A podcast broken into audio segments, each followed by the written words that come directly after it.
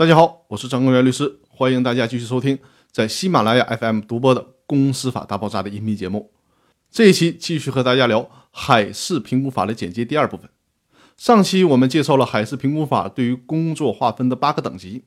海事评估法认为，一个岗位的价值体现在三个维度。第一个是这个岗位的人必须掌握这个岗位所必须具备的知识和技能。第二个是有解决问题的能力。第三个是负担得起这个岗位应该承担的责任。对于知识水平的掌握和运用又分为三个层面。第一个是专业的知识技能，对于这个专业技能的划分等级就是上期给大家介绍的从 A 到 H 的八个等级。大家可以把公司中的相应岗位按照上期介绍的等级对号入座，纳入到考核体系当中。对于知识水平的另一个维度就是管理的技巧，也叫做管理能力。海事评估法把管理能力又分为了五个等级，从 A 到 E。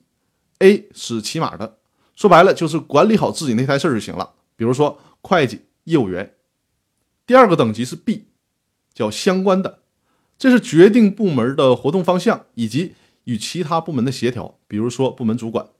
C 等级多样的，这是决定一个大部门的方向，对于一个公司有决定影响的能力，比如说副总。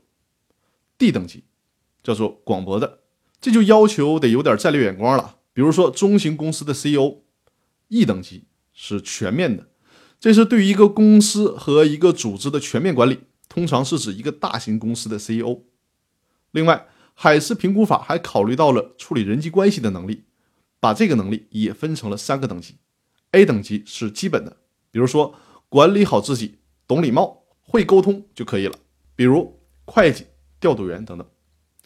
B 等级是重要的，要求呢具有一定的影响力，甚至能够改变他人的观点和处境，比如说人力资源助理。 C 等级 C 等级是关键的，基本上属于八面玲珑型，比如说人力资源经理、 C E O。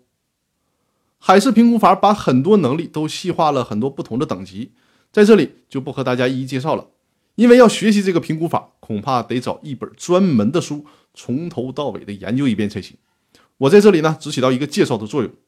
大家有需求的时候，可以通过专门的学习，把这种评估方法应用到自己的企业考评当中去。